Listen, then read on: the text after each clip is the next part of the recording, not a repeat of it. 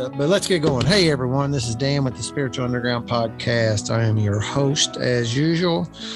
Uh, we are primarily, I am a primarily a 12 step recovery podcast, but I do, uh, I do explore other areas where uh, people find their true selves and get back and find their real voice, their true voice, their true selves, and uh, get back connected with who they really are. Uh, this word recovery um, been defined for me as to find that which was lost or stolen. So I could recover a car that got stolen, or I could recover a watch I lost. And to me, this thing, uh, what's happening in my life is uh, I believe I'm recovering the real Dan. Uh, my spirit got stepped on from the time I was a little kid. And as I grew, it just got stepped on, and I put on all kinds of masks trying to pretend and figure out who I was. And, uh, and uh, frankly, 12 steps uh, recovery showed me that. So we're going to talk to a guy today about his journey and and and how he's uh finding himself. And that's another thing you know i won't say i found myself. I am continue to find my continue to find myself. Uh, two quick commercials. 12 step spiritual recovery is a book by james christopher cone it can be found on amazon. It is the 12 steps for everybody. Yeah you don't need to be in one of the uh, you don't need to fit in the traditional 12 step programs like the, we say the isms alcoholism addiction uh, gambling overeating whatever. You don't have to do you can just be regular old joe and and come and if you're interested in these in these 12 step tools and the uh, support that you get there.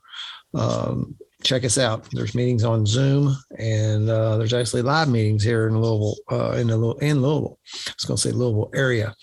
Uh, so, 12 Step Spiritual Recovery by James Christopher Cone. It is in, on Amazon. Uh, and then I want to thank Darren Frank for the music he allows me to put around my podcast. Uh, it's cool to have a dude in recovery. He's allowing me to use his uh, um, royalty free music and I and I really appreciate him period. It wouldn't make any difference if he uh, let me do that or didn't do that or if he was a musician or not a musician. Uh, I love him regardless but I do appreciate being able to use his music. Um, so we'll get on with the show. You know some of y'all and however you listen to this if you're regular listeners and uh, you might have you might have heard it uh, I was on uh, Mike's podcast heck, I lose track of time and I don't even try. Well, I don't keep track of time. That's really the fact of the matter. I just don't keep track of it. Uh, a month ago, a few weeks ago, something. And uh, so as we so often do in this place, we do some uh, cross pollinating. And I was interested, you know, most of the time I was on his show, it was about me. And uh, I'd like to hear some more about what Mike's journey is today and, and what's he, what he's up to, how he's uh, got where he got to where he is, uh, maybe where he's heading, where he hopes to be going. And uh, Mike has a podcast, and you might have to help me. Project Mindful, Mindfully, Mindfully Project Mindfully Outdoors. Um, I, the the fully the mindfully is what hangs me up. I know the front and the last one. I just want to say mindfulness. Um, and so uh, check out Mike's stuff. Uh, it comes from an outdoor type of thing. So you guys that know me know uh, uh, that's deep into my heart. And uh, that's actually how I saw found Mike was he put out a, a call for for guests like I t- like I often do, and uh, it was about outdoors, out the outdoors, and uh, and mindfulness. And I thought, well, I have a little, I know a little thing or two about that, or I've got some experience with it. So, uh, so we're here. We'll do it the other way around. How's it going, Mike? You know what? It's going pretty good today, Dan. How you doing? I am doing fantastic today. I come flying in here too, man. I was out working a handyman job where I was just gonna, I was just gonna caulk a guy's shower, and I got there at eleven o'clock. And when he figured out I can do everything, he started having me do everything, and I never walk away from it. I'll say I got as much as I could, and it was like six o'clock, and uh, and I rang the bell and got the last thing on his list done. And then I got here, and I was like, well, hell, I'm a half hour early. It's just down the street. Uh, what have you been up to today? Exactly oh, today in particular. Today I've been uh, throwing tires as part of the day job. Throwing them? Yeah, you know, moving them around, picking them up, okay. throwing them wherever they got to go. Nothing, nothing too exciting out of the ordinary. Then I was doing uh, in between that, on my breaks, doing a lot of writing and uh, kind of, I guess, uh, making some tough decisions about where life is going from here. Hmm. I don't know that journaling, writing, that kind of thing is a powerful tool to help with that. Yeah. So yeah, you, I mean, it, I'll oh, go ahead. I was going to ask you where you were born and where you grew up, or you still live there. Where? Tell me about where you started. I was born. I was born in Michigan. I've always lived in uh, what we call the Downriver community of Michigan, which is just outside of Detroit, so the Metro Detroit area. Oh wow! Born and raised, experienced all kinds of different aspects of life. Um, started getting into the outdoors as a kid with my grandfather and grew up kind of, you know, tag, tagging along with him, camping, fishing. Unfortunately, he uh, suffered a massive stroke when I was young, so I never got the opportunity to actually go out and hunt with him. Mm. And from there, you know, life kind of took the typical city twist where you get caught up in the hustle and bustle of, you know, friends and trying to do this, do that. I did develop uh, a real canny ability for music. Hmm. I grew up playing guitar, bass, drums, and so on. Wow, that's cool. in and out of a, in and out of a lot of different bands. Which um, the one reason that I was really excited to uh, do this interview for your show is that leads me to, as I grew up, where I really tie into the twelve step thing. Hmm. Is through the music and stuff. Obviously, there's a lot of alcohol and whatnot and by my 20s and 30s, it was what I considered to be fun. You know, it was like I had functioning through the day, whatnot. Yeah, and, it really uh, was a lot of fun, you know. It, it, for when it was fun, when it was working for me, it was a lot of fun. Right. And that that's kind of where you get caught up. And then um I had that moment when my to tie things back to my grandfather and how I got back into the outdoors is ultimately years down the line he passed away and um, that made me kind of stop and look at things and realize just how important that connection was to me with him and that drew me back to the outdoors that got me back fishing ultimately got me hunting and though i didn't go through the recovery process of like the 12 step program or nothing ultimately I filled more time with the outdoors, and that led to me actually putting down the bottle and giving it up. And ultimately, the at that point in my life, the outdoors was one of those things that uh, became the mask. You know, it covered like all of the uh, things inside, all of the ugly stuff I didn't want to face or tackle. So, yeah. At that point, I still had no idea who I really was and I went through two different marriages through my 20s, or not my 20s, but through my 30s. And, you know, I had kids, and each step was kind of progressively worse, having a worse effect on my mental health. Until finally, the second one left me completely broken, mm-hmm. not just like financially, mentally, or, you know, everything. It was a combination of everything. I was living in my truck the only thing I had around me was my job or, you know, whatever I was filling my time. And the last thing that was said to me face to face was that I didn't deserve my family. I could offer them nothing. Oh wow. And that really that really stumbled things down a much darker path for a minute. And ultimately I never did turn back to, you know, feeding the old addictions. Instead, after overcoming those darker moments, I started turning inward to like books and philosophy. And that really shifted things for me as I started to uh, read these different books, say like uh, Marcus Aurelius's The Meditations, and realize that, you know, for example, here is the most powerful man in the world at this time sitting in his downtime alone, struggling with the anxiety, the depression, all these ugly things that I carry within me that I don't want to face. if somebody else could do it in that position, why can't I do it? And if I can do it, when I begin to put the pieces together, it's gonna sh- it's gonna take those words that I carried so long and rewrite them with a whole new truth. So I take the lie and I put my words and my actions behind it, and I create a truth.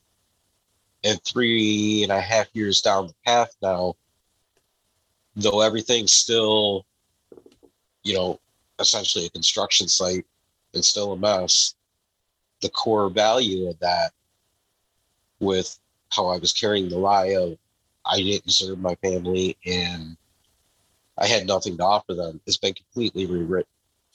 Not only is the shape of my family rewritten, but the narrative of the fact that I now have something to offer my family and I give them and I, I give to them and I'm there for them. Amazing. So what uh did you ever do drugs just to drinking? I did some drugs growing up.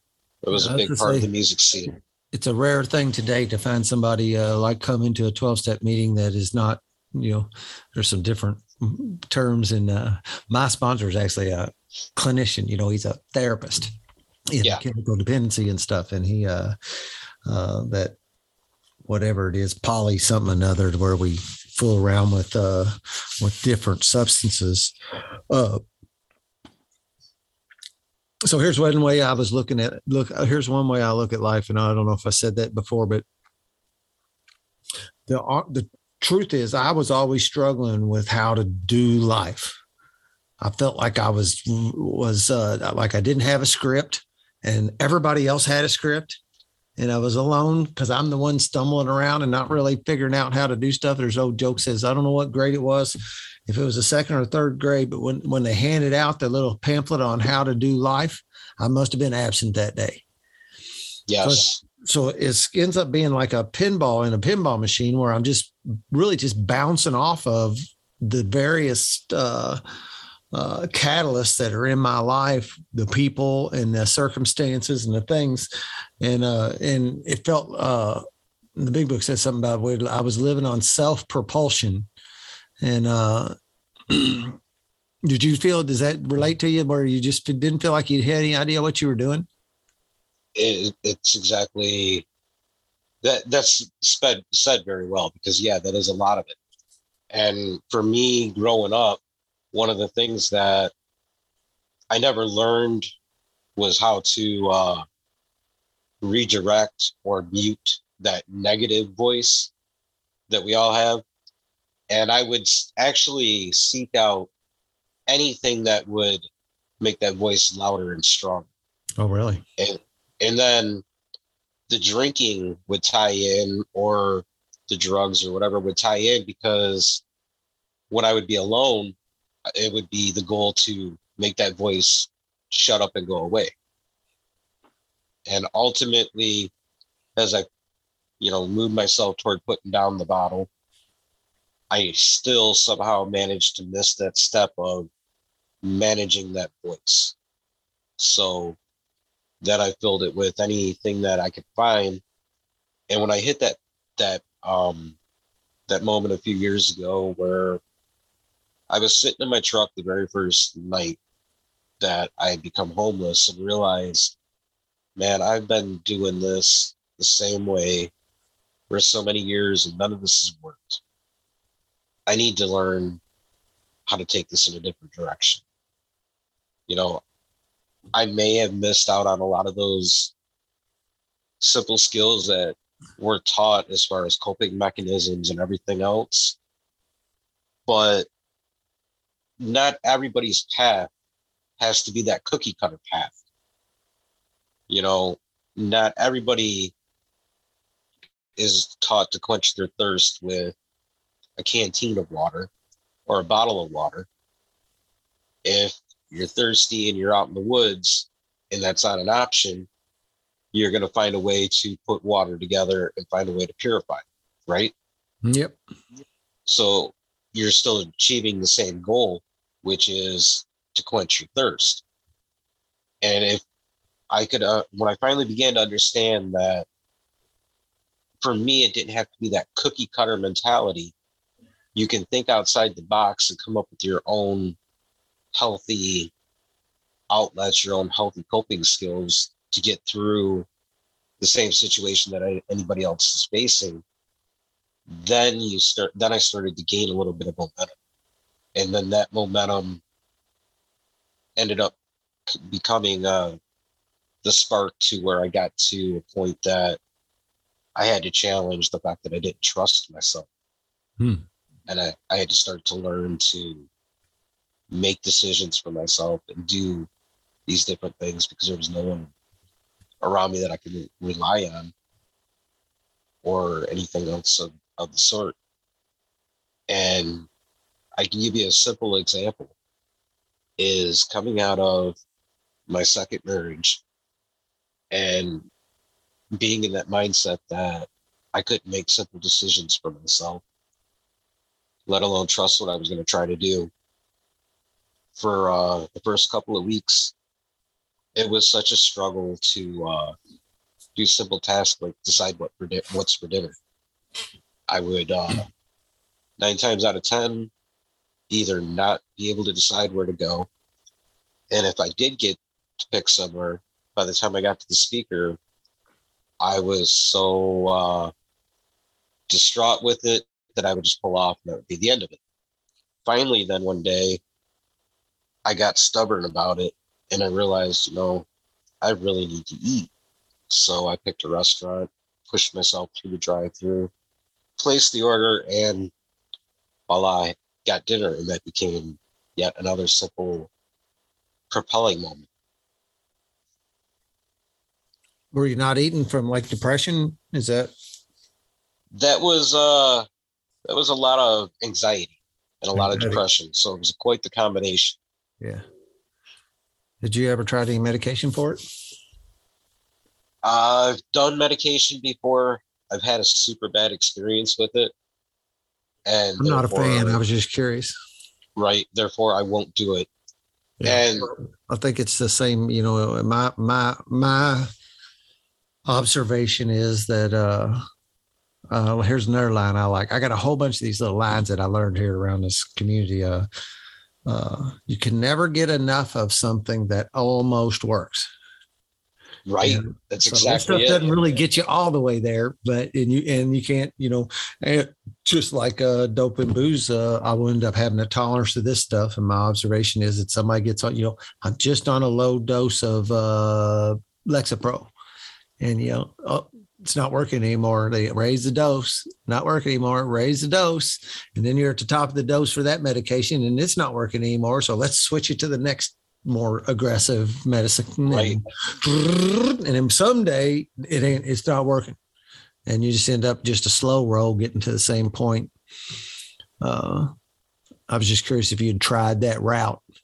Most people Yeah. I, unfortunately, because uh the other we don't know what else to do, right? I mean, right and my experience with it was kind of like that um emergency management plan where uh i at the time i uh growing up i was a cutter for years and years and years oh, really?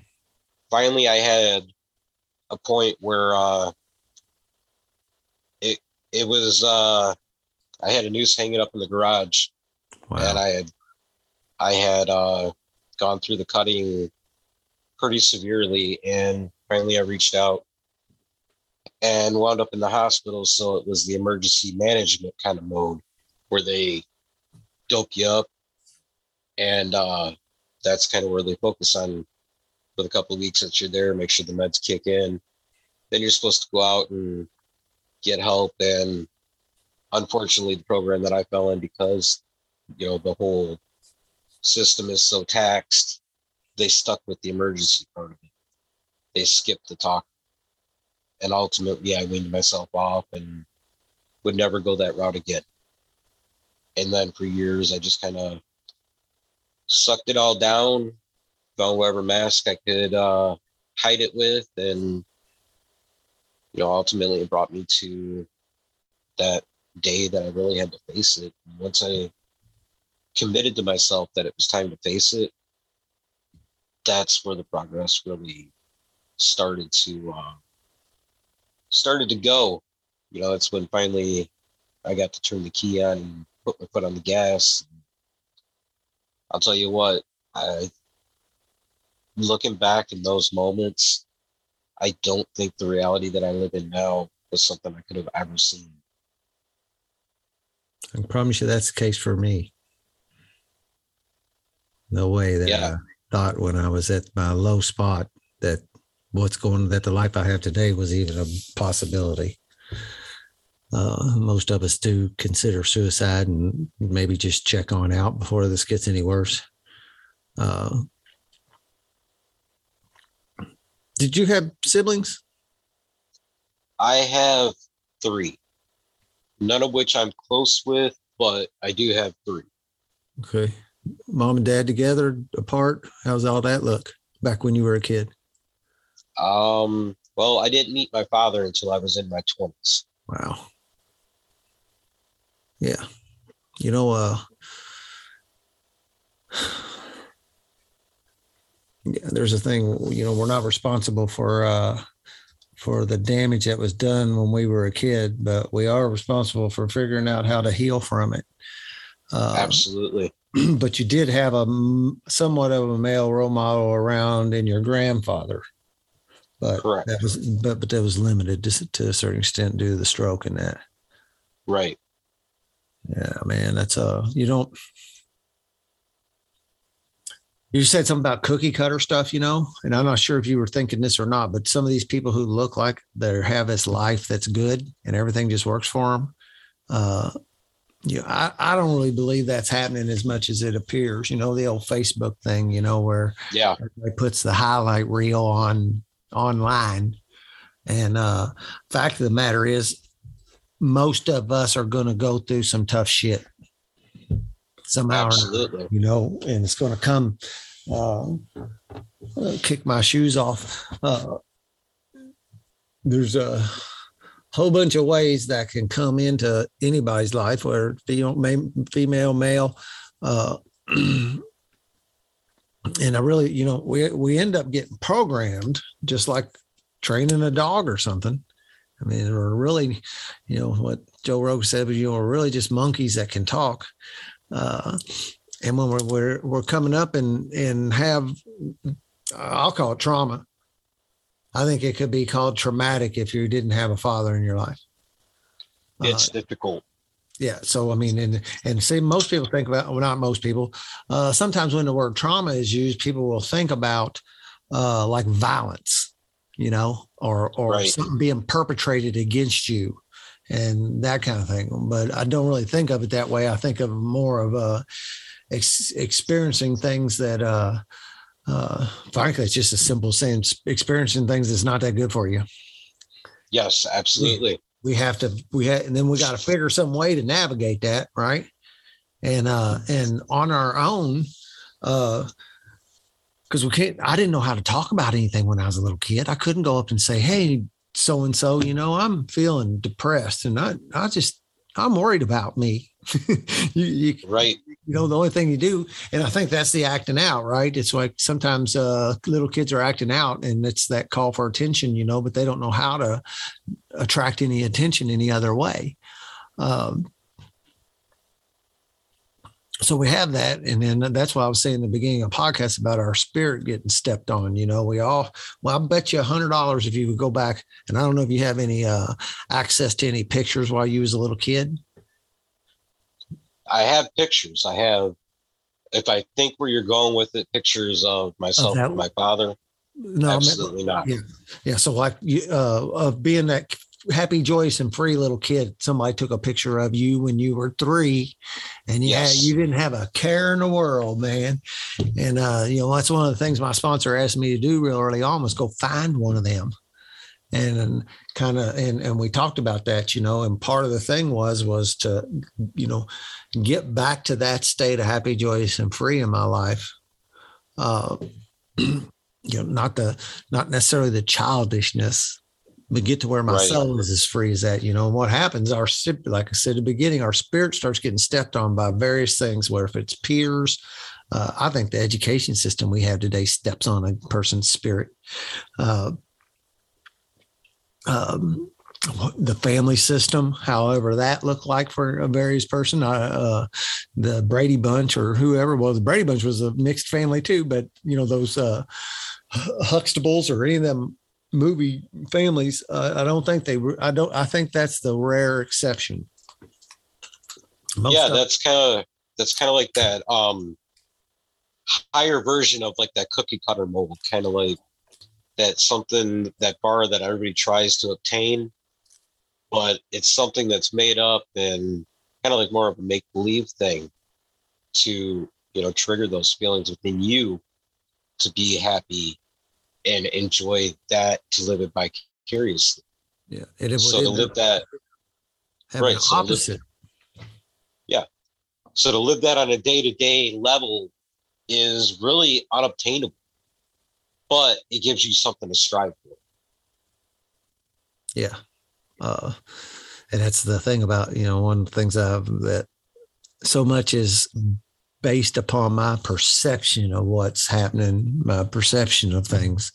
Uh, you know, that keeping up with the Joneses or whatever is uh uh can turn a guy where that just keeps on beating your self-esteem down and down and down because you're not getting there, you know, and you're not using it as a goal to get somewhere it just turns around and it's a hammer that comes back and beats you down to where you begin to think that you're not worth something and I never will get this or that.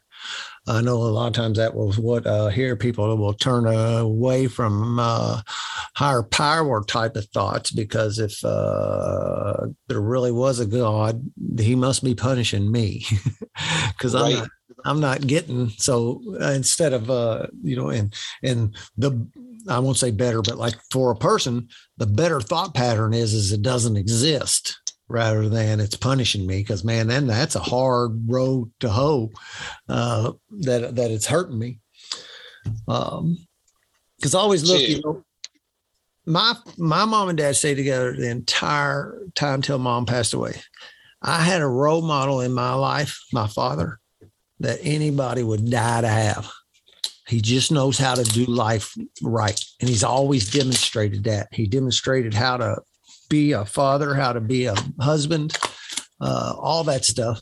But you know, for some reason, I couldn't, I couldn't follow it. You know, uh, Yeah. I, I still went off the rails. Uh, so you know, and um, that's kind of what I'm getting at. You know, with the difference in the family systems. You know, uh, a lot of alcoholics come into AA and they want to throw their family under the bus because of their problems. Now, there is some truth to that, you know, but uh, here's me, and I didn't have that, and I went the same path you went, you know. Uh, Yeah. So to stop, you know, uh, start looking at what's one of the things, and I know I beat on this all the time, but it's my only frame of reference the 12 steps that give me some frame of reference where I actually get to reconcile this stuff in my past without blame and judgment of the other people because that doesn't do me any good either you know resentment is just a killer and if all i'm doing is being you know if i'm resentful and a victim uh, i'm not going to get any better uh, with Right. those two things in my heart so uh, it it allowed me to reconcile that stuff and begin to like uh, start shaking the boot prints that were the stepped on my spirit thing uh, over time. And there's other ways to do it. I know there is, you know, and that's why I have guys like you. My actually my last two guests I've had on the podcast have not been 12 step people. Uh, and you know, listening to how they're uh, you know, I don't you ever listen to Jordan Peterson? Yeah, actually, uh, think that, yeah, I have, but I was listening to the past couple episodes of you today, getting ready for this. Oh, are you? And yeah, I can definitely relate to a lot of the conversations you've been having lately. So this was, this was going to be interesting and a lot of fun. Yeah, yeah. I hope a podcast is fun. That's what I want it to be. Uh, that's one of my goals is that we have some fun here, uh, even though we got to talk about some tough stuff, right? I mean, Right, there's right. some hard stuff to talk about, but uh, there's a tremendous amount of value in uh, in uh, expelling this negative energy out of us by talking to another human being. You know, another one of these 12 step things is I got these guys that I can puke on all the time, especially early on. Now my life is pretty good. Most of the time now when I'm, I'm the receiver from the guys that are new. Uh, but to be able to talk about this, one of my guests not too long ago at the end of it, he was talking about how cathartic it was to speak here and just to talk and to get this stuff out that he has been kind of canned up and holding in for a long time. That's another uh, uh, human deficit is that uh, that that we just we we have we have a backpack on our back, big rucksack, and every experience we have in life we put in there. We can't help it, and uh, the the negative stuff weighs more than the positive and uh, before long, I end up with a whole backpack full of stuff that I I can't carry anymore. It's just too heavy. And uh, and you know that's the way I almost like look at the walk is that that that's that same spirit being stepped on. And before long, the bag is too damned heavy, and uh, I gotta get somebody. Me, I had to get somebody to help me dump the bag out, sort everything out, you know, uh, accept right. this good stuff, accept this bad stuff, put it where it belongs, which is in the past, and realize fully that I can't do anything about what, you know, the water under the bridge, I can't get it back. Uh, and and reconcile all that stuff and polish it up. And uh, and then after I did that, the bad stuff didn't weigh as much as it used to. You know, because I was carrying Absolutely. it heavier. And then I think to build on that, is actually this idea of mindset. Because we take a lot of that negative stuff we carry and we look at it as, you know, it's so unfortunate that this has happened that, you know, X, Y, and Z has happened. I feel so horrible and I'm so down on myself about and poor me, poor poor this, poor that. Whatever, you know, whatever description you want to use, then you go off and you drowned your sorrows and all those different cliches.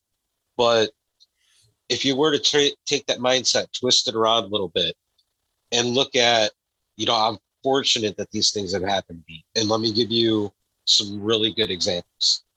Number one, like like we started this off with, where I was telling you about, you know, my past and how this journey's kind of worked out for me. Along that path, in my first marriage, I had a daughter that depression, anxiety, and all that stuff caused me to lose touch with. Now, had I not gone through the second divorce and had that moment that I realized that nothing I was doing was right for me and I needed to change my approach, I wouldn't be sitting here a year later from the first time that I got to be face to face with that little girl and able to probably tell you that her and I have built an amazing relationship because I went through everything that led me from sitting in my truck to the day that I got to sit face to face with her at the park. That's one of them. And number two goes internally for me because as I've shared earlier about how sitting there in that truck and it to me life just felt terminal. Had i not been there i would not have seen the opportunity to examine myself and learn about who i truly am. I would have continued to do the well poor me poor me because i'm a victim that i just lost everything and now here i am alone and empty you know things are terminal but having the opportunity to face the adversity of climbing back up and reshaping my life has made me a stronger person. And that also ties into us sitting here today in this conversation because this tent behind me i'm in the staging area of getting ready to embark on a, a change of life last month I lost my, my house again. I had teamed up with a roommate who took complete advantage of it and gave me a three hour notice that I had to go. Golly. Now, had I not gone through and done all the work that I've done leading up to that moment, I would have been right back in the life is terminal, it's over. Hmm. Instead, I got the text message on the way home from work. You need to move tonight. Okay. I don't have any idea what I'm going to do, but I'm strong enough inside. I can turn inside, trust myself, and know that I'm going to figure it out. Fortunately, I had a place to store my stuff and start getting ready for this, which is going to become a. I tried to look at it negatively for a long time. Today, I put a catchy little phrase around it, my own head. This is going to be an experiment. Living out of a tent at a campground and just making the best of my situation. Because uh, as I've touched on it earlier with my favorite book, in there, Marcus Aurelius wrote, if a man can live in a palace, he can live in a palace well. Well, if I apply that to my life, if I'm in the influx of trying to figure out what I'm going to call my home, that I can live well in that influx. And at this point, call camp my home. And what it gets down to is the fact that these are things that are all within each and every one of us. You know, you touched earlier about the cycles that we learn as we grow up, especially the, the vicious, ugly cycles. Well, that power in that work that we do, no matter whether it's through 12 step, through whatever we study or we believe, that power is within each and every one of us. There's just different ways that we get to hone into it. You know, sometimes when you're driving down the street, down the freeway, and you see a billboard, say at mile marker 20, that says, you know, Red Roof Inn here.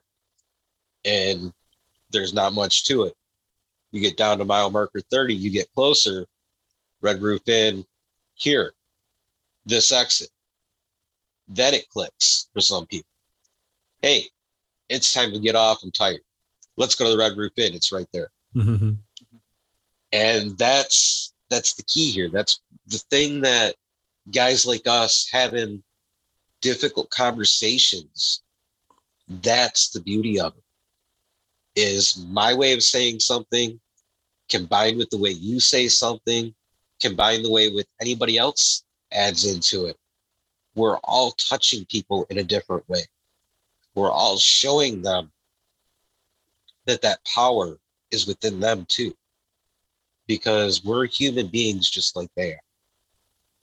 And if you can rise above the things that you've been, and I can do the same, and everybody, and so and so can do it as well, then you know what? whoever's sitting on my left hand side right now listening to this, they can do it too. And that's what I encourage. And I know that's what you encourage with your message is that it's possible.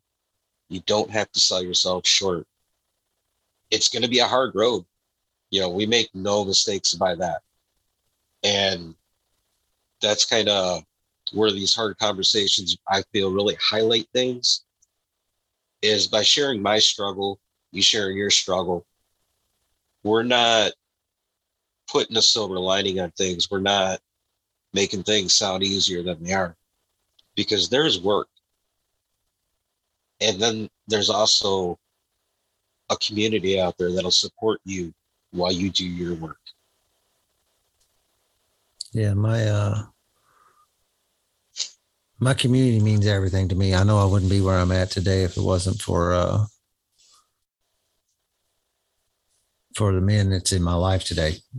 Uh, their support means so much to me today. Uh, yeah, Jordan Peterson, where I was going with that, he he lays something out, and it's not necessarily him. He's just the one I heard it from about you know we all have our dragons to slay, and those stories are from back in the ages, you know, from the parables and different stuff about going out and doing that, you know, and it, those things there really weren't any dragons. right, uh, right. But that's the uh, that's the that's the, the the cycle of life, and uh, you know, I, I more and more as I'm as as I become more and more open to teachings about stuff, uh, I start looking, you know, at a bunch of stories like that in more of a uh, parable way, a life lessons thing rather than the truth. You know, uh, yes, doesn't really matter uh, if there were dragons or not. It's a cool story, you know. And the guy goes and he's scared to death, and he ends up fighting the dragon and wins. And you know, they make movies about it, and he gets the beautiful woman at the end and all that. And uh, maybe right. that happens to you, maybe it don't. But uh, but we still, no, no doubt about it, is we have uh, we have uh, dragons to slay in our in one's life, and sometimes people spend their entire life never never get past it. You know, there's tons of people. I know, I know some people that have been working in 12 step recovery for a long time and not getting anywhere. Now I know why they're not getting anywhere. It's not a that's not a mystery to me. It's because they won't do the work. They just play with it. Uh, you know, you, you admit it. You said something earlier, you know, and it just binged me like, uh, you know, that admitting that you got a problem is step one in our world. That's what our step, first step is admitting that you got a problem. Because if you don't admit that you got a problem, uh, there's no way to solve it. Right. Right alcoholic comes into 12 step recovery and doesn't think that their drinking is a problem, you know, if it ain't broke, don't fix it. Right. So they're not going to do that part where you said, uh, where I have that feeling that I know I, I got to do something different. This ain't working. What I got going right. on ain't working. I got to find something different, you know, and it kind of real, you know, there's old, you know, that old Einstein thing about doing the same thing over and over again, expecting different results.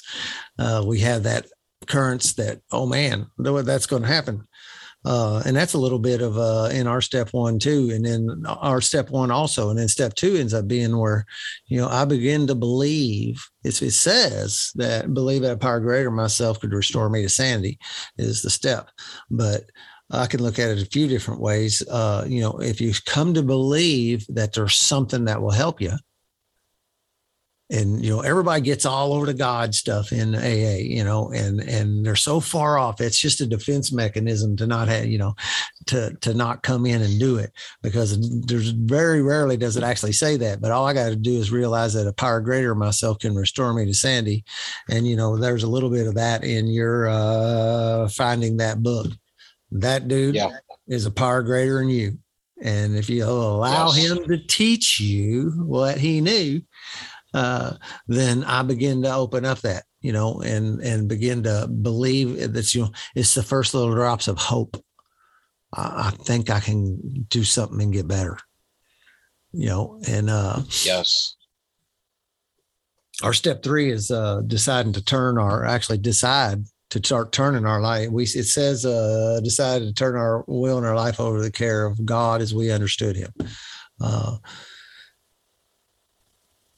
that's the decision phase of saying, okay, now I'm really going to do it. See, I got a problem. I think that will help me. Now I'm really going to go do it. it's that simple. Right. You know, people make a big thing out of it.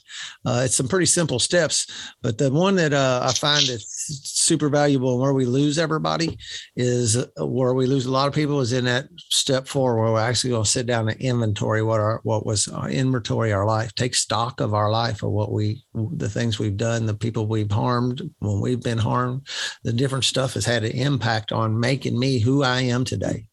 You know, what is all that that made me that way? And one of the things about a four step is, is it pops out some stuff as you the way we work it it comes out and the, the end result is is you get to see a lot of the patterns that you've been working because we i can't see me very well right? Not really. I don't see dan that good. Uh and at fourth fourth and fifth when i talk about that with somebody else uh, especially somebody who is versed in uh in in our language we use here in 12 steps uh then i get to like see the patterns that have been defeating me. That's really the bottom line of it. I'm gonna I'm gonna define and and see an inventory and have a list of the things that's going that's been defeating me. Um, I heard you was talking. You said earlier that you was doing some journaling and writing some stuff out. What kind of what? I know a lot of my twelve step friends journal a lot. I don't. I just never have. I'll, I'll, tell you, journaling is huge. You know, um, a, a lot of things that really got me um, directed on the way that I journal, though, my journaling habits now, is the concept of taking each day and holding it up for review because you can't learn something without looking at something. That is step so, 10 in our world. see, yeah. I, I told you a lot of this, uh, you know, stoic stuff really ties together very well. And uh, by doing that, you get the opportunity to literally look at your day, you know, step by step to break it down. And you look at how you approach the situation, how you dealt with something that you faced. Can you do it better? You ask yourself all kinds of questions. What would I and, have done different? Right. And, you know, then again, there's a lot of reflection as well involved in there with a lot of I find myself repeating myself a lot. You know, if I take a quote from the day, if I hear something that really hits me, then that goes in there and I can look back and you know it'll be there. And uh a lot of people when they start out with journaling though, in all honesty, they feel intimidated. They're like, I'm not a great writer. This isn't going to be interesting. You know, nobody's going to want to read this. Who cares if something if somebody wants to read it? It's, it's not, not what it's somebody for. else. You right. Know, same thing as that four step we do. I tell my guys, I'm never going to look at that four step. I'm never going to read it. It is not for me. It is for you. Everything in there is confidential between you and your higher power. And that right there is the key because you eliminate all of the external judgment. It frees you to be honest and open with your thoughts you can organize them, you can evaluate them, you can test them against your eyes and your thoughts. Because when you go through it, and I do this a lot, is I'll write down, you know, my events of the day. And then as I'm evaluating and seeing how I could have approached things differently, or if I was satisfied with the outcome of things, then I look at it and I really think if I was true and honest with myself about it, and that may become, you know, part of the writing, part of the chapter, whatever, the page. And then through the deeper reflection, I'm going to find some kind of answer, some kind of meaning, some kind of lesson to be learned. And, you know, we touched on it about how, you know, you don't have to be a good writer. You don't have to worry about somebody reading but a lot of my modern current form of uh, journaling is things that I get based off of what I read. And a lot of that is actually things that survived from journals that were handed down, which is kind of interesting and brings up a really cool and interesting point of that. Yes, while you're here on Earth, odds are nobody's going to read that. However, in the course of writing those things, you're bound to write something sincere about somebody that is close to you that you'll never say to their face. Now, when you're gone, sure, people are going to be intrigued and want to know more about you and your private thoughts. They'll get to read that. You leave that behind. And that gives them something to carry on too. Hmm. But, you know, tying it back to your life and in the current moment, it's one of the most powerful tools that are out there. I have a friend does what he calls soul writing. Uh, and it's a form of journaling where he kind of free floats, you know, without a lot of thought, you know, not yes. like really thinking about what he's writing, just write what comes to his head and maybe meditate on some particular aspect of something going on and then allow that uh, writing to come out. I don't, I, you know, uh, I have a few friends that do it quite often and get a lot out of it, but I just can't do it. I haven't been able to find myself to uh, sit down and do it. Uh, we do something that, that, like you were saying, that 10 step, uh, 10 steps says uh, continue to take personal inventory and, and, and,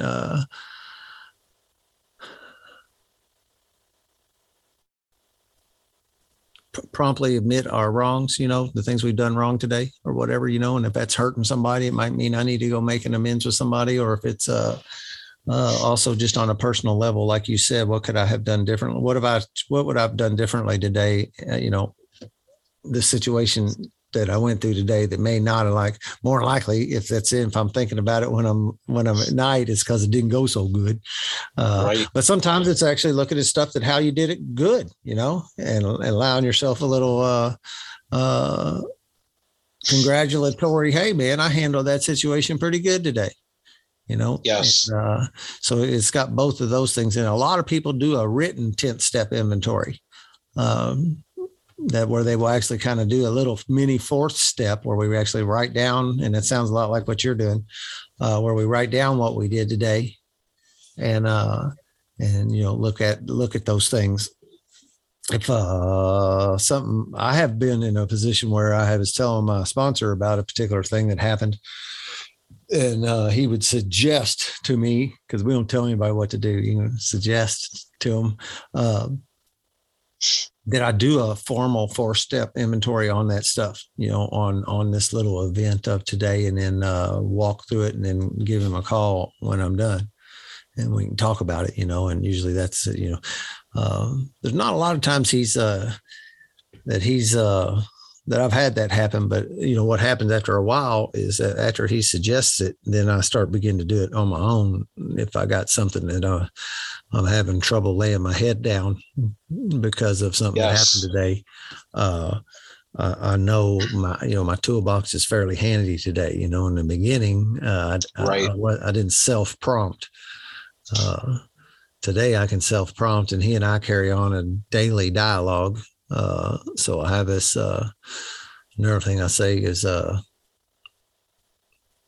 I don't run my life too well. I just never have. But I got a guy that I talk to, and by talking to him, my life is my life is going really good today by talking to him. And if I look at him, fact of the matter is, he ain't he ain't running his life very well either. but he's got a guy. Right. And his life is pretty good because he's got this person in his life. And there's a line in a big book that says you have to be honest with somebody uh, in order to live long and happily. And I, you know, the little lines like that begin to take on more meaning over time. Um, and I understand that through the through the power of sponsorship today of being able to uh, have somebody that I have uh, I, I have I, I do I can just throw the filter away and I can just talk. You know, I don't have to worry about any kind of judgment. And uh, no, I mean, and I would be uh, there's a lot of things I tell my sponsor I ain't saying on this podcast. Completely understandable. Yeah, but I need that in my life. Uh, as again, there's this thing about this, call it negative energy for whatever that I, as I move through the world, I'm a magnet and negative and positive energy attached to me as I'm moving through my world. And uh, I got to have some way to get rid of the negative energy and my best tool is to expel that is to uh, talk about it to my sponsor. Allows me to, to to to get rid of it. But see i think one of the key things there that you just said is that you have the ability to be mindful of the fact that every day you're going to encounter both positive and negative energy. And then you hold on to it you have to whatever it is and you know how to expend it. Yeah, uh, it's more of that. Like, I didn't know how to do things a long time ago, where I didn't, I didn't have any outlets. And you know, one of the things was, is and this is was a learned behavior, was that I learned it wasn't safe to tell my friends stuff. Yeah, my air quotes friends, these guys I thought were my friends, uh, I could tell them something and think that it was going to be held in confidence, and then to find out a day or a week later that it was not. Uh, that began to teach me pretty quickly that I could not tell people stuff, you know, yeah, and, like that. Uh, and and these guys, I don't, you know, they weren't really, they weren't going. I'm going to hurt Dan. That was not their goal. uh, uh, but yet they still did right? And I think that's something I had to learn too along the way was how to extend that that term or that title friendship. Because you know we all get caught up in using it very loosely. And as you lose as you use it very loosely you tend to open up and you tell people things that excuse me that um they end up either putting on blast and telling everybody things that they shouldn't have or they use those things that they learn against you.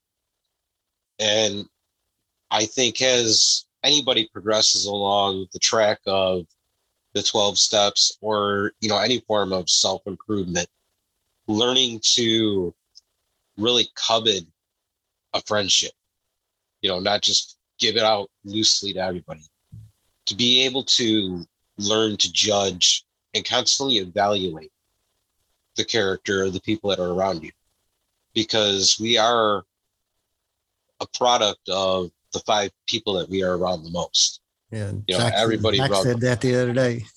right everybody rubs off on us and you know to be able to really honestly know somebody and call them a friend and give them the full support and benefit and know that it's coming in return. There's no alternative action. There's no you know if i say something it's going to go this way it's going to go that way. Those are the things that you got to learn to look out for. Like i said you've got to learn to become literally the examiner and the judge before you ever deliver the verdict of the word friend. And that comes through practice, that comes through just trial and error and getting out there and exposing exposing yourself to people within the reality of the world that we live in. So when these things happen as you're going along the path and say you make friends with this person here, you tell them something that is kind of personal that you figured was going to be confidential, and it ends up getting back to somebody else, and the whole circle goes. You can't beat yourself up over it. You take it as a learning process. You identify that aspect of somebody that did this that perpetrated the situation, you learn to identify exactly what it was in them that made the red flag that you kind of thought about after you said it. And then you apply that to your dynamic of being the examiner. And then you take all that evidence together and you become the judge. And then you decide whether or not they're trustworthy enough to be a friend. Yeah. Uh,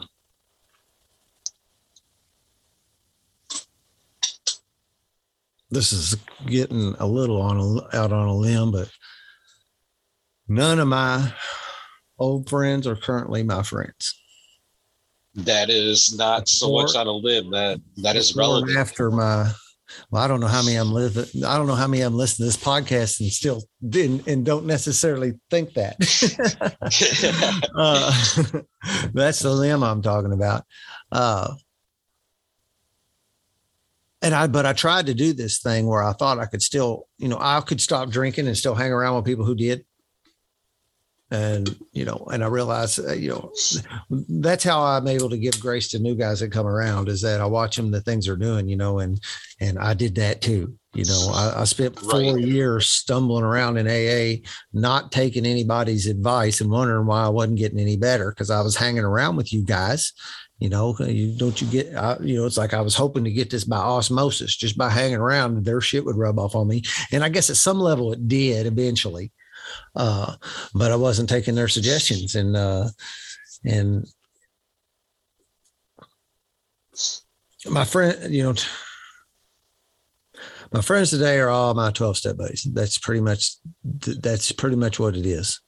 Um, I hunt with them, uh, play around in the woods with them. I went over and helped the guy put a floor in Saturday with him. Uh, uh, I'll go hike to the top of a mountain in Colorado with them. Uh, uh, you know,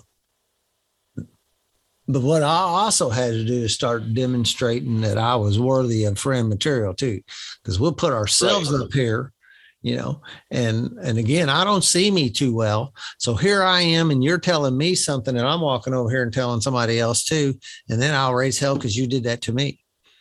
Um, yeah, and and I don't even know it. That's part of this. There's a we. I believe a lot of people are walking around unconscious uh, I completely agree with you. Realize, uh, and and you know that's one that's the reason why we lose so many people in the four step is because uh, uh, the inability to look at oneself like through that format where I'm gonna write all that stuff down. And a guy won't know that he's doing that. He just all of a sudden is working a bunch of overtime and doesn't have time to do it. Or he gets a new girlfriend and he don't have time to do it. Or any number of different things uh, uh, will pull them away from that. And they think that they're busy doing this. The fact yeah. of the matter is the it's like a i like to look at it like a parasite it's there's this thing can hijack my operating system and i'm doing things that i don't even know i'm doing you know, like that, like walking away from a four step. Um, because nobody wants to look at themselves. You're right. That's where uh, on my podcast with the title, the mindfully aspect comes in because we all get stuck on autopilot. And when you're an autopilot, that's where all these triggers have the most strength. When you're able to um, be aware of those tr- not only the triggers but also your actions and your movements throughout the course of whatever it is that's going on that's where you take the power back that's where you become that's where you're back in control and that's a place that that it's constant work to get there and constant practice and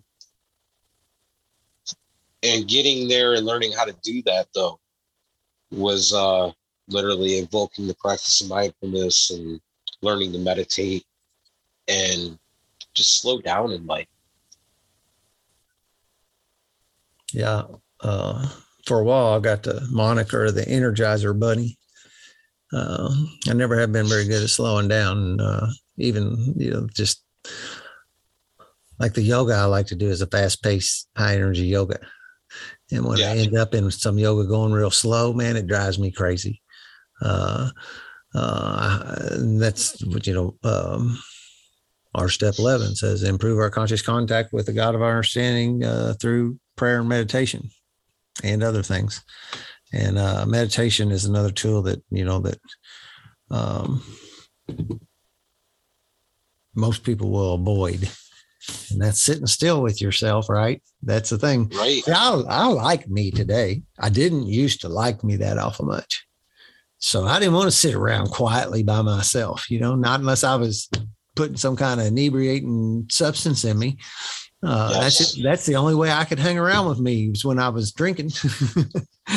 uh, otherwise, I'm always in a mind to escape. And you know, I still find that. Uh, I heard a speaker say it once. I related with it big time. That my drug of choice in recovery is busyness. Stay busy. I can stay busy. Stay busy. I can understand that. It's the distraction, the distraction of it. Because when you're moving and you're moving, you're moving, you're not thinking so much and when you're not thinking so much, you don't have to sit with your thoughts. And this is kind of where it ties to the outdoor aspect of Project Mindfully Outdoors. And you can relate to this a lot. Is when you're out there, you got nothing but time and you're there with nothing but yourself. So you're sitting there with those thoughts, which means you're practicing mindfulness. And in a way, you're practicing a form of meditation. So if you're going out in the woods or even if you're out fishing, it's giving you the opportunity to practice those things. You know, in, in the day to day world, that stuff might be scary. But in the outdoors, you're comfortable, you're relaxed, and you're not even thinking about it. And that's the cool part about it is the fact you're doing it without even thinking about it. So if you take that mindset and you know that knowledge right there and you take it home with you, sit somewhere quietly for just two to three minutes just to practice. Step it up to five. The Yep. other really cool the other really cool aspect here is there's no right and wrong. This is going to look totally different for me than what it looks like for you or what it looks like for anybody else. And that's okay. You know that's that's the whole point is none of our practices have to be cookie cutter and i can give you tips. You know you can give anybody out there tips and practices according to what you do. However as you start to implement these things you mold them to what works for you. And it's something that as you practice that skill as you uh build the muscle you know it's just like doing setups. You're building muscles. You're training muscles so if you think of mindfulness as a muscle when you're doing that time out in the outdoors or you're doing the two to three minutes sitting at home eventually it becomes instinct and when you're in a situation that you're triggered and you're extremely tempted, you're going to lie back on that tool of mindfulness. It's going to get you through to the next couple of minutes. I, uh, meditation has become a, I guess it comes with this uh, open mindedness, open mindedness. Um, my ideas about meditation are completely different than what I thought it was the first time. Uh, I was fortunate enough that, like, when I when I got arrested and uh, over those burglary charges, that's a word I cannot say, and I wonder if there's something about that. I have people come in. Uh, it's funny how when people come into A, they won't be able to say I'm an alcoholic. You'll hear them stumble on it, you know, especially when they're brand new. They go, "I'm alcoholic," and they can't really say it. And there's, I think that's like that parasite. It's like, no, don't say it. Uh, but uh, I couldn't go back to AA. I had been going for years and stumbling and all that, and just finally my pride wouldn't allow me to go back there.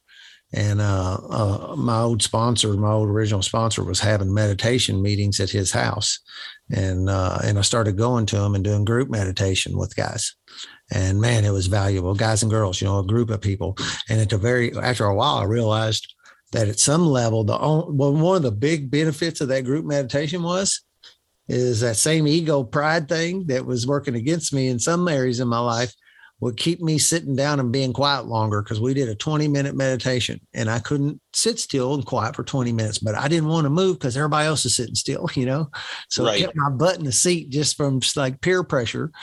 Um, there was another guy that, uh, again, I pick up these things. Says, uh, we're not responsible for our thoughts, but we are responsible for how long we think them. Right. Yes. And so, like, you know, you hear a lot of people talk about meditation sitting quietly and the thoughts will enter the mind and you allow them to go by just like you might be watching clouds in the sky. And you allow that just to move on out of your consciousness. You know, you don't have to, in the sense, you know, so then meditation practice for me, sitting still is practicing coming out into the world and living so that whenever these goofy thoughts come into my head, which they do quite often, I can allow them just to come on in and move on out. I don't have to sit around and sulk on them and and and nurture them and harbor these things. Uh, it also gives me a reset button. I ain't got something in my mouth, a hair, whisker or something. Uh, that in time in life you're going to have to sit and wait. You're going to wait at the grocery store. You're going to wait at the gas pump. You're going to wait at the doctor's office. You're going to wear all of these various things that make us have to just sit there and wait. Meditation's made it to where I don't have to sit. You see people in there, and I'll be looking around when I'm waiting, and people are coming out of their goddamn skin because they can't sit still and wait for a minute, you know. And, Right. and I know I know that's a uh, a down base level life skill that a meditation practice has helped me with is allow me uh, allow me to just be where I'm at no matter what no matter like in the beginning when I couldn't remember what how long goes was I was on your podcast Uh, yeah, it's been a minute. I don't count time. Uh, I just don't. I don't know how long it was. I don't know how long it's going to be. Uh, and and meditation practices help me operate on that. You know, uh, one of the fundamental things in uh, 12 step recovery is one day at a time. I can do it for a day. I can do anything for a day. Uh, can you not drink today? Yeah, I cannot drink today. All right, that's all you got to worry about. You know, don't worry about right. not drinking tomorrow. Let's just get through today. And that one day at a time, uh, one day at a time, one moment at a time, be here now. That's a thing that's wrapped around you in meditation teachers a lot. You know, I'm just going to be right here, right now. My thoughts are going to be right here with me, not off somewhere, uh, you know, thinking about what she, what she's thinking about me or what he's thinking about me or what am I going to do at work tomorrow. I'll sit here and try to wipe my mind to a blank slate, which is really impossible. I mean, I've had moments of meditation where I disappeared it's almost like sleep, but I'm not sleeping. Uh, where I, you know, so I have those moments, and it's pretty cool when you get some. I mean, I've had some really, really cool meditation moments. So I should be careful. I'm not saying, but like you said, those were. Ne- it's not a target, and it's not like a a goal to get there. Right? That that's where I want to get. I want to have a meditation where I'm levitating. Uh, right uh, if I if I focus on that kind of goal, it don't work. You know, that's it's opposite of the opposite of the idea about meditation. Meditation is supposed to be, in, in my world, a blank slate. And to go a little bit further, you know, my activities have become to be meditations too. Certain ones, you know, I'm into cutting these hand cut deep dovetails right now. Uh, you know, joining two edges of wood, dovetailing together, and yeah. um, time disappears while I'm out there doing that, man. And I'm just sitting out there, man, with my little saw, my chisels, and a couple pieces of wood, and uh, and just making this dovetail happen uh, and I have a lot of things in my life. Hunting falls into that category at times, you know, uh, where I just I just go sit and uh, and be be there at the moment. Don't be anywhere else. Don't be thinking about what's going on at home or or any other place in the world except for where I'm at right now. And a whole bunch of things become meditative practices. But I had to have that base meditation of being able to sit here and sit still for a few minutes, and that still is my baseline meditation. Uh, far as I'm concerned, uh, that has to be a piece of it because I think you know some people say, "Well, I meditate while I'm driving." Well, I mean that's probably kind of like when I say I meditate while I'm doing dovetails. Uh, I think there has to be a in my world there has to be a piece of that that actually contains stillness. I think that is the key right there is the stillness aspect of it because you can get distracted way too easy by the movements. And that's kind of counterproductive to the concept of the mindfulness, which is sitting still, learning to control your thoughts as far as not latch on to them, not to create a story around them. Just let them come, let them go. And, you know, being in the middle of driving down the freeway, that's uh probably not the safest avenue to go when you're uh, flying down the freeway trying to get somewhere is to be like, oh, I've got no thought going on. All of a sudden, you know, there's uh, a semi right in front of you or whatever, and jolts you right back in. Yeah, I can kind of see what they're saying about like if they get kind of zenny or whatever, and they kind of just are just you know they're be here now kind of thing. You know, behind the wheel. Yeah, I get that. That's not for me. I, I never have really found that kind of thing work for me. I'm, I'm, I'm just not. Uh, and like you said, uh, I start my people out on meditation right off of that. You know, uh, med- sought, here's how the 11 separates sought through prayer and meditation to improve my conscious contact with the uh, God of my understanding. And uh, when you say that, uh, I heard uh, Sam, you know, Sam Harris. You ever listen to him? Yes. Uh, I struggle with his atheist type of point of views kind of stuff, but I still like what he's talking about. And the other day I was listening to him and he said, without a meditation practice, when you get to these spots like where in life where everything is just because we should hopefully we have some places in life where it's just uh, I do. I get it all the time. I know for a fact that I am where I'm. Uh, I'm where I'm supposed to be doing what I'm supposed to be doing. You know, I, and that, that is a wonderful feeling to have in my life on a regular basis today that I know I'm doing well, exactly what I'm supposed to be doing and I'm exactly where I'm supposed to be at. And he says, with a, without a meditation practice, you can't even get there because you can't stop nice. this spinning wheel to even enjoy right. it. Or let's say you're, um, I don't know, you're sitting in a tree stand and the sunset is just awesome. You know, some nights the sky is just unreal, right? Right. But without a meditation practice or something like that, you can't sit there and actually just say, ah, ain't that cool, you know, and enjoy the the really high spots in life. I've got them damn stink bugs around. Come, you got them up there? Not yet, uh, but they'll be out soon. I've had last few days I've been doing podcasts and they fly right in here on me. Um, and where I was going with that is it's step 11 in our thing. And, and we do do the steps in order. That's a thing. But I get somebody praying and meditating from the day I start working with them. Yeah. Uh,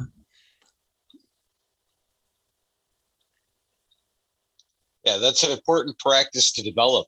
When you put that tool in the toolbox, you know, you've got the solid foundation right there that you can really tackle anything it may not sound like it at the time, but when you are able to channel that that mindfulness and that meditation, you know, you're able to slow things down and work through things a lot clearer. So even the overwhelming situations are a little bit easier.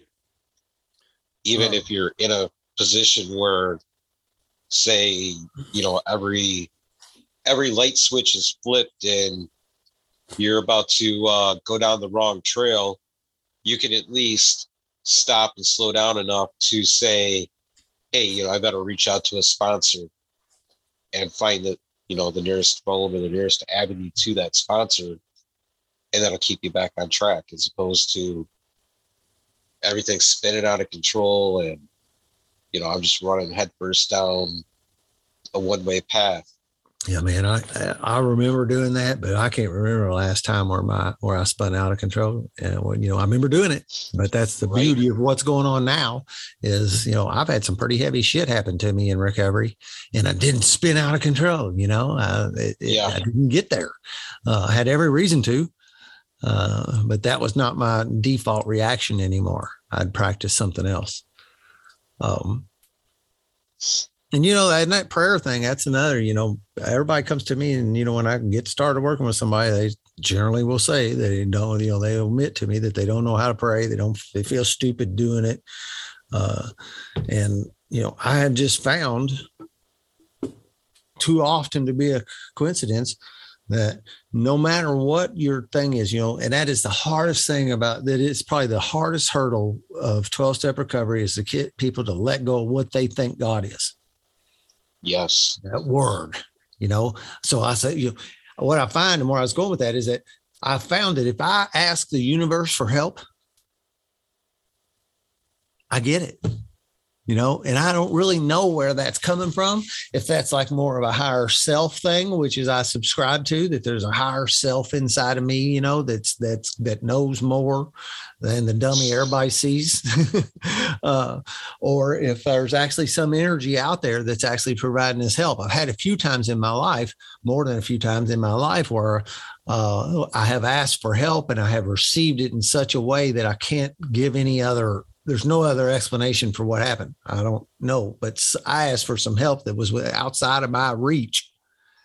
And like for instance, when I couldn't stay at my parents' house uh, because my mom had pain pills there, and I needed to be staying sober, and I wasn't going to be able to stay sober at her house with them pain pills in there. Uh, when I asked God for help, uh, He, uh, you know, I'll tell you how I feel about it. He changed the goddamn paperwork down at the courthouse and let me stay home when I wasn't supposed to, you know, and I could, that's, that's probably my biggest one where that happened. But if I ask the universe for help, it, it, it delivers time and time and time again. And that's why I have a guy when he's early on, you know, okay, you don't know what to pray for. Uh, ask the universe to help you stay sober tomorrow. when you wake up in the morning, ask the universe to help you stay sober today. however you want to do it. I don't care what words you use. Uh, I've even heard people talk about, you know, they name their higher power, Frank or Fred, or, you know, and just because because they're so hung up on the G word that they won't use that. I fell back to where that's just what I use because it's the default word I heard growing up and everything else, and I just don't worry about it anymore. I'll tell this story about a guy come up to me not awful long ago, and he we were talking and didn't know him at all, and uh, and he looked me right in the eyes and got started smiling, and he goes, "Your Lord and Savior is Jesus Christ, ain't it?" And I said, "Yep, you're right." Now, do I subscribe to that? Not really, but he had his conception of whatever his higher power was and I'm not going to be the one to step on it and say, well, actually, I don't really believe in that. This is the way I see it.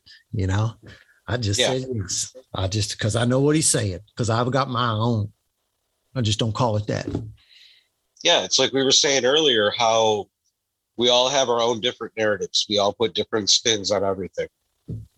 And, you know, when it boils down to it, as long as you've got that belief in something, then you know what you've got that motivation to go and you know a lot of the time that motivation comes within so if you put a label on it a name to it then hey that's awesome that's what works for you myself it's kind of like i'm finding the strength within me i can't explain where it's coming from but it's just there and i you know that's just that's my nature that's kind of going hand in hand with nature and just let take me where it takes me. So it's the same sort of putting the trust in.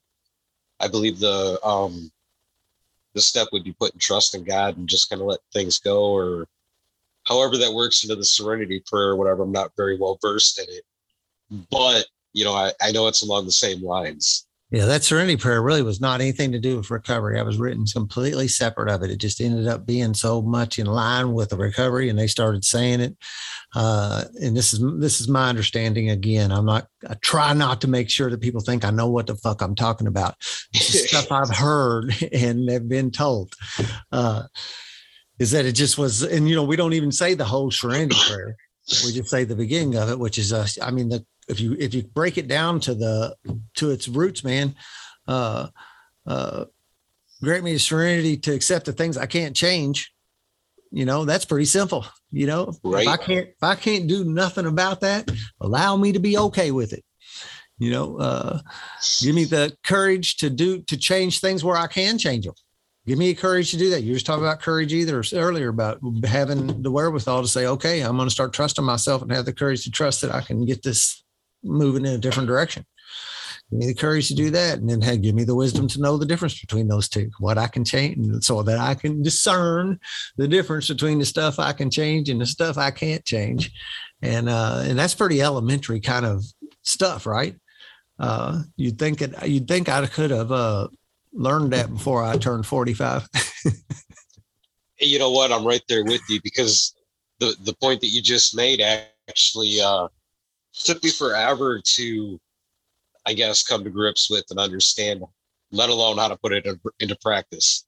And the way that I think of it is I think about the elements of a situation that are within my hand. If it's something that's in my hand, it's something that I control the function of and inevitably the role that I play within it. Everything else around me is something that isn't in my hand. Therefore, I have no control over it. And it's just something that I'm going to have to interact with and deal with. By focusing on what's in my hand, I'm able to put the best version of myself forward. And that's something that has taken me a long time to learn. And not only learn, but be able to pass on. Is just how important it is to focus on those couple of seconds between the stimuli that you cannot understand or that you have no control over and the response, which is what you do have control over because that's what's within your hand, how you respond to a situation. That split second in between the two is where the focus needs to be. And it draws you back to the fact that I need to focus, I need to think and consider how my response is going to be. If, um, say, for instance, to tie it back into all of this, if I'm around a bunch of guys that are drinking and all of a sudden my trigger goes off and I start to want to drink, then do I A, pick up a bottle and join in? Or do I B, leave and go seek out a sponsor or someone else that I can speak to to help me de-escalate the the trigger in the situation? Well, obviously, if we're at a stage where we're really computing the 12 steps and we're we're really in the process in the progress of getting ourselves clean. We fully grasp the commitment aspect of it. Then we're going to know that our option is to leave and go seek help that's going to support de-escalating the trigger. If we're in a situation where we haven't fully made the commitment to ourselves yet and you know, everybody's drinking, I'm triggered.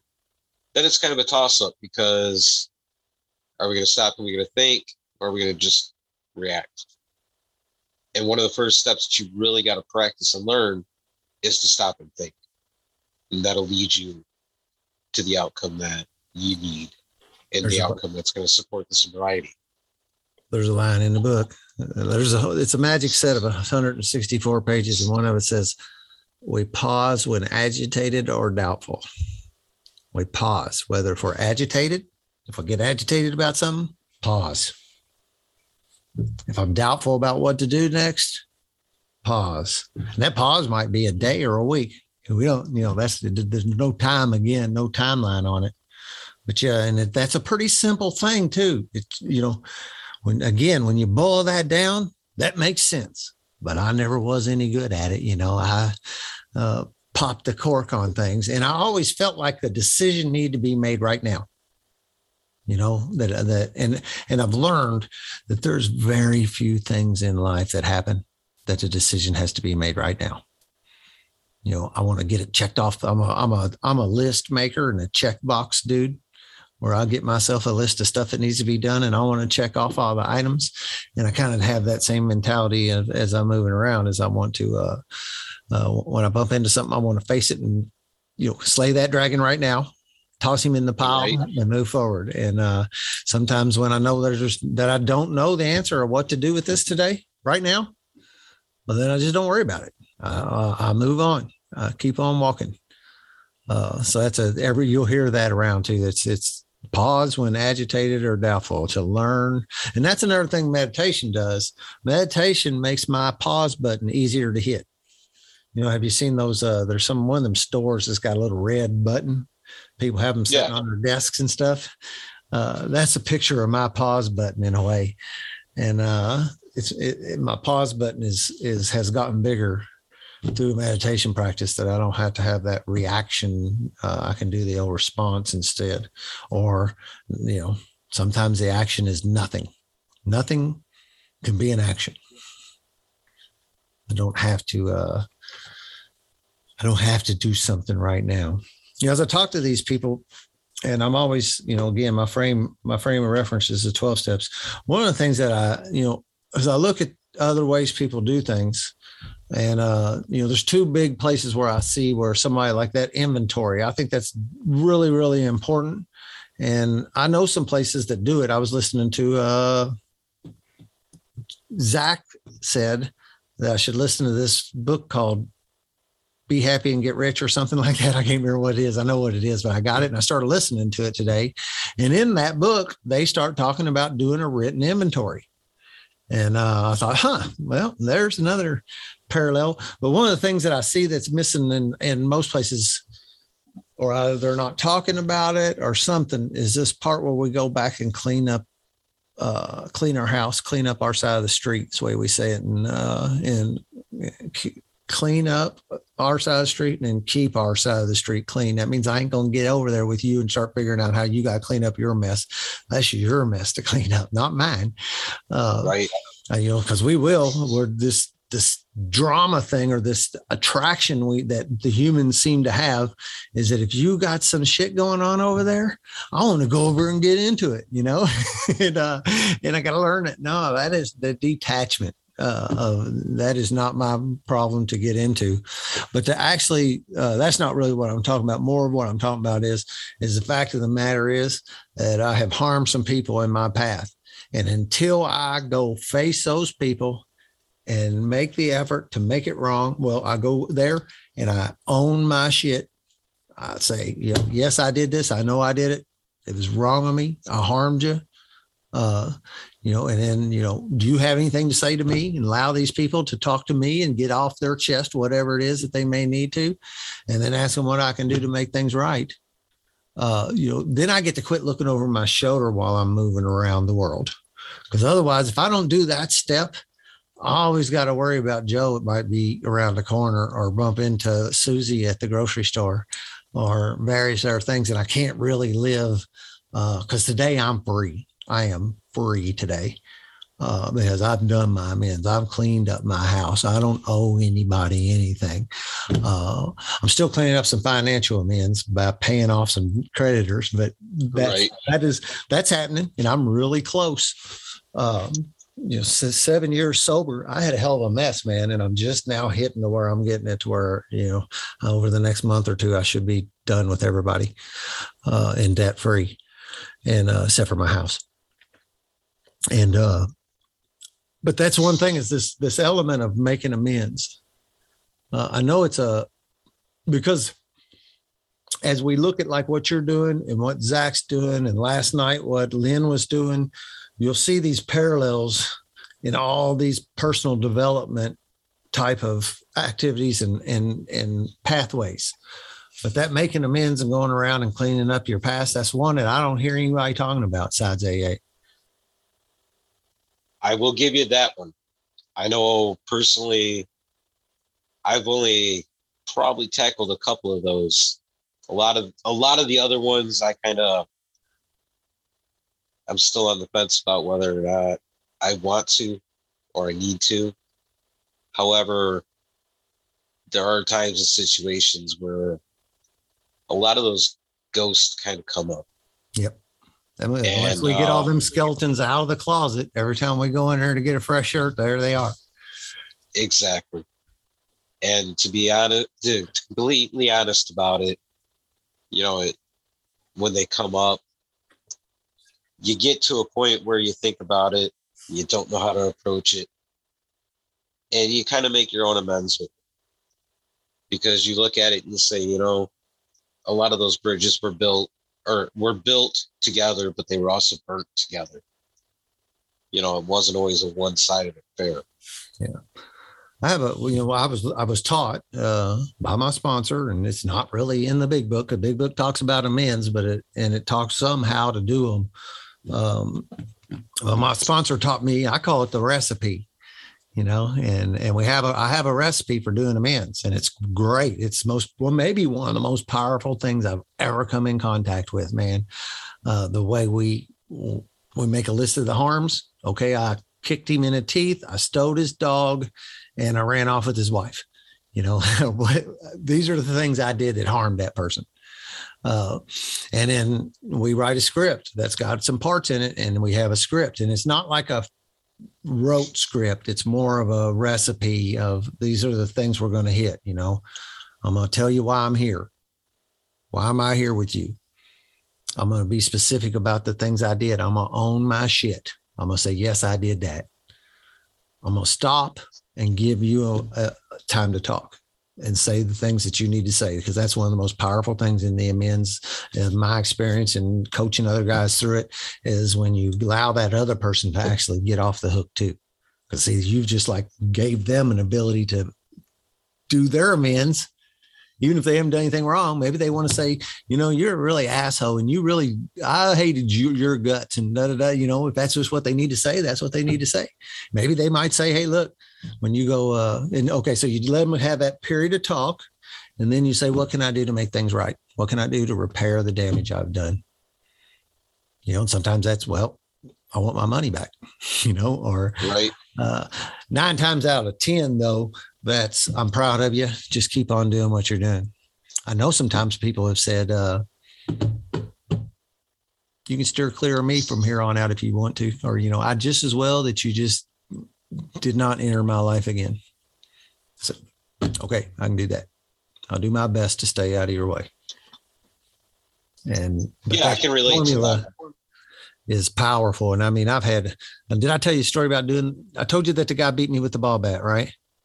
Yes. And the pepper spray. Did I tell you about doing amends with him? Yes, I believe you did. Right here outside this gate, man. And uh, to stand there with the guy who, who we had the friction we had between one another of that level uh, and to be standing there and and and I couldn't help it. Tears come out of my eyes. Tears are coming out of his eyes. We're standing there making things right, man. And uh, golly, I've just never been. Uh, the amends are so powerful. Uh, it's like once you get to doing them, you get addicted to them in a sense, man. I'm gonna go clean my whole damn world up. You know, I'm gonna get every right. skeleton out of the closet. And but uh, and I was at a talk. We went, um, seven of us went up to Cincinnati the other day and listened to an AA speaker. Uh, we all like him. He's kind of rough and gruff and tells it how it is. And he, he, he has a patch over one eye too, which makes him extra cool. And, uh, and, uh, he said, okay, everybody raise your right hand. And so I don't know, it's maybe 150, 200 people there. I'm not sure. I know, but quite a few. I, I want you to swear that I will not attempt amends without talking to my sponsor. so because you don't ever go rogue on it, right? So I run those all mm-hmm. through him, you know, and there's been some times where my sponsor said I had something I thought I needed to make amends on. And he said, no, that's uh, that falls under the category because step nine says uh, make amends to all those we'd harmed, except for when to do so would uh, harm somebody else. So if I'm gonna, I can't go picking your scab to get free. I can't do that. And uh, once again, like what I said, again, I can't see me too well. I don't see that. So I got somebody to say, here's the circumstances, here's what's happened. And, you know, this is what, and, and, and sometimes, and I've been in the same boat where I've told sponsees, uh, had one sponsee that wanted to go make amends to all the girls he had laid over the years. And uh, I said, no, you're not. it takes two to tango. And, uh, and I think you just really want to go toot your horn to tell all them girls you're sober today. That's what you really want. You just want to go Great. toot your horn around town and and show everybody that I, I have uh, that I have been redeemed. Uh, so he didn't get off the hook on that though. We always have uh, what's cool and, and see. There's a couple things like the 12 steps one way is one thing, but this 12 step spiritual recovery, that commercial I did at the beginning of the book, or in the beginning of the podcast. Uh, my sponsor's been sober. He'll be 38 years in May. And he's had a lot of really good teachers. And uh, and he's like taking the best of everything he could find and like put it in this package. And that's my recipe that I use that I get that I use on people too. Um, when I'm taking somebody through the 12 steps. So uh we do what called, you know, there's innumerable and the big book does say this amends can come in innumerable forms. And uh, there's a story Chris tells in the book about somebody doing amends with a dog, with a friend's dog that he treated bad. And you know, it just sit on him. Because what my ultimately what I'm trying to do, uh, one way to put the amends process is I'm out trying to balance the karmic scales. Mm-hmm. You know, because I got this all weighted down and all this shit I'm carrying. And and you know there is a little self-serving in that to balance those scales and make things right again uh, you know make things right in the world and you know in my world. And a guy does an amends with his friend's dog that he treated poorly you know took him out for a walk and took him some treats and sat down under a tree and talked to him and uh, swears the dog knew what was going on you know uh, and like the guy that i had uh, that wanted to do that uh, we looked up some women's shelters and stuff, and he went and spent some time and volunteered some time to go do some work at those places that they needed some things done. And that's the way he balanced the karmic scales in those amends. So you're not always going to go face up to somebody um, and do them. you know, sometimes you, I've had to do, I had to do, I get to do uh, men's with people who have passed, you know, and we have a recipe for that too, for people that are, that have moved on to the next adventure. It was really powerful, man. Sounds like a really powerful uh, way to put it all together. And I definitely respect that and I appreciate that a lot. it, it's really ties together to that concept though of uh, balancing your books. You know what I mean? Where at the end of the day, you've got everything in line, everything's in order. Making amends after listening to all that, I do gotta admit I need to reevaluate my stance on. And you know, this these are the cool things that come out of these kind of conversations. Exactly. Because I, I feel like a lot of mine is at coming into it was really battle hardened. You know, like I said, uh yeah, it took two of us to build a bridge and took two of us to burn it down. So to me, it was even. Maybe I need to revisit some of those thoughts and uh yeah. and I get you totally on that too, man. Uh and that's also that is also part of the formula in there um, that I do some work on some forgiveness to that other person before I do my amends. Because if I can't forgive them, I can't go ask them to forgive me. Right. So right. we have a process on the front end that I didn't talk about. That's our step eight uh, of getting ready to make these amends and come to terms with with things uh, and and forgive them, and also uh, you know their wrongs aren't to be discussed you know when that's one hard thing to do man is to overlook what they did you know but uh, that's part of that keeping my side of the street clean and you know my wife and I, my ex-wife and I, that's exactly the same thing, man. I mean, I know to some extent it took two of us to burn it down, man, but I went and showed up one day on her doorstep and made amends for my part of it. And when I said, uh, do you have, do you, I'm here to listen to anything that you want, need to say to me. Uh, she told me. and it was a while. And my job there is to sit and take it without any judgment, no agreeing, no accepting. Just sit with a compassionate ear and and and hear her out. And uh, you know, a big piece of what she said was take she was owning her shit. You know, yeah. that that that that allowed us both to get our side of the street clean. Now I didn't go into it with any thought that she would do that. I went in there just to clean up my side of the street. If she just said, yeah, you're right. You screwed this up and it's all your fault. I'd have just said, and I'd owned it, you know, because by now right. I've done spiritual development that I'm okay carrying that too, you know. That's yeah. other, that's another thing that, uh, like what I was saying a minute ago about going and getting into other people's stuff. Uh, I don't carry people's luggage anymore, man. Uh, I'm not gonna, I'm not gonna carry your grief. You know, I'm not gonna uh, your stuff is your stuff. And I was talking to Sponsy on the phone today that uh, I feel like I got like a bulletproof suit on because I'm around a bunch of crazy shit at times. You know, if you if you live in 12 step circles, uh, you got some you got some crazy shit around you. Uh, and I don't ever take any of that on anymore. You know, it never does. It doesn't. Yeah. It doesn't invade my serenity anymore. And it used to. And I watch my new guys who are now sponsoring other guys. Uh, I watch them have trouble with that. They haven't got to that point where that that they got their own bulletproof suit on yet. Uh, their people's stuff gets in them, and they begin to get like emotionally attached to these other people's problems. And uh, it's another miracle of uh, what's happened to me. I joke around about all these things that are the number one best thing that's about recovery. You know, about 50 number ones and that's one of them. right. Um, I know I put on a big pitch for this stuff, man. Uh, my sponsor and I. So here's a way, and I know we're not alone in this, but I'll I'll own it from what he's taught me, is that the universe handed down the 12 steps to the only people who were desperate enough to do them alcoholics down in the bottom gutter drunk under the overpass alcoholics and it's gained speed over time, right? There's like a hundred different 12 step fellowships now between, you know, they get all segregated cocaine anonymous, marijuana anonymous, methamphetamine anonymous, heroin anonymous. You know, there's a hundred of them or more. And, uh, and we're both convinced that the tools that work for all these losers, let's say, you know, these people who've really lost the game of life, right?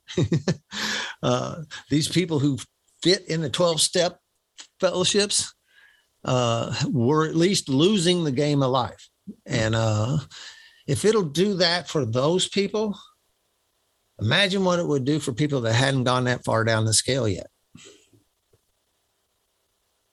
That's definitely uh, definitely a lot to think of. I mean, like I touched on earlier, a lot of what I understand about the 12 step program is things that have been handed down over generations and just redefined and they've been put into practice in a way that's intangible in life.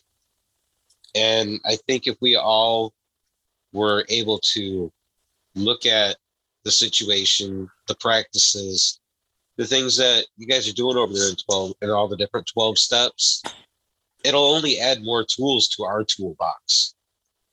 And this the same as on the other side of the street. You know, there's tools that we use that can probably benefit the practices that you guys do. Yeah, this and, this is a springboard that opened me up to be able to hear the other stuff. You know, right? You know, they all just build off each other, and it's the cool thing is, is it's all happened throughout history. You know, it goes from one generation to another.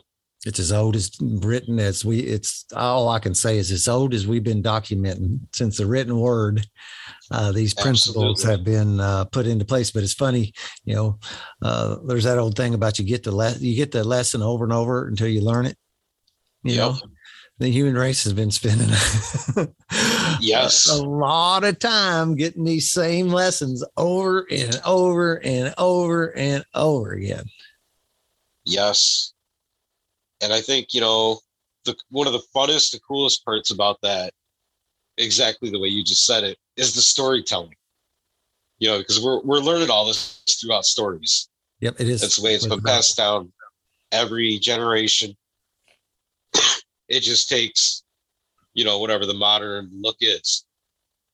And as we continue to refine and hone the principles and the practices, we share a completely new story with the next generation that hopefully hopefully sets them up to maybe start one step ahead of where we started. Yeah. You know, and I think that's all we can do. Yeah. Another thing we've been doing forever. I was sitting, I have this deal where I go to lunch with some guys on Thursday. And uh they're not really in my circle. Uh, when I stumbled around early in AA, some of these guys I knew, and one of them is HVAC guy. And when I have trouble with something, I call people in the program because I know them, they're going to treat me right, you know? Uh, right. So I call the guy I know who's the HVAC guy when I need some problem, when I had some trouble and he's helped me out a few, he's helped me out every time. Actually, the last time I had trouble, he couldn't get over here and he coached me on how to fix it. Because I can fix about anything. I just don't know necessarily what the to what to do about it. And uh, yeah, I thought, but anyway, one day he asked me, he said, Man, a group of us go out to lunch every Thursday. You want to come? And I said, No, I can't guarantee I can't come every Thursday, but I'll come when I can. And I've had a big streak of being able to go with them. And um, again, the value of it's it's it's not I'm not able to describe that, but we were sitting around and I'm listening to these guys and I'm 52, I'll be 53 in August uh, and I'm pro- I may be at this time the youngest guy at the table. and uh, and they're doing this thing where they're talking about the younger generation and how they're screwing everything up, so to speak, you know. And you know, I know it's one guy, and, and they're just complaining about the younger generation, you know. And that's another thing that's been going on since the beginning of time, I think, too. That these old codgers go, I don't understand these younger fellers. Uh, you know, I, I, don't understand these youngsters. When I was a kid, man, we were out on bicycles. We were out playing ball at the local ballpark. We were out, you know, and now you see the ones that are just sitting in rooms on the computer, right? Uh, right. And I can't understand that. Uh, but when I was a kid, I guarantee you, my grandma and grandpa was saying something about me about not understanding me either. Uh, it just almost seems like a, you almost wonder if this just isn't what life is, right? It's just this almost this recycle, recycle, recycle, recycle. And we really haven't been getting anywhere. I mean, we got some technology and some things that get somewhere. But when you boil me and you down and these humans walking around, these little animals that can talk, uh, we're still learning the same lessons as they were 2000 years ago or whatever. It is. It's exactly what it is. I mean, like we said earlier, earlier, this stuff all gets handed down generation by generation.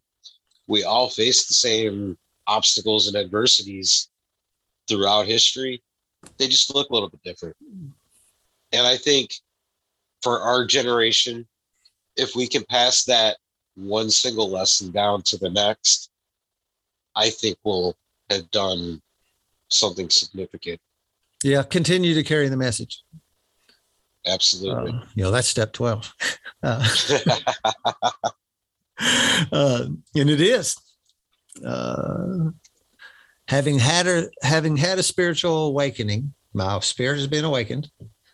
Uh, as a result of these steps, these 12 steps, having had a spiritual awakening as a result of these steps, we carried this message to other alcoholics and practice these principles in all our affairs.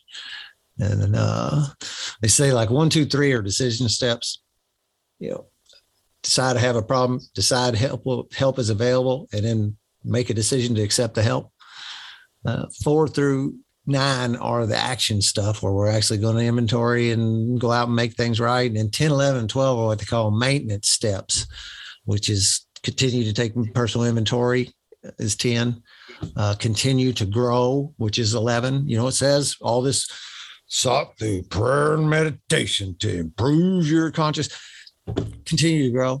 That's what step 11 says.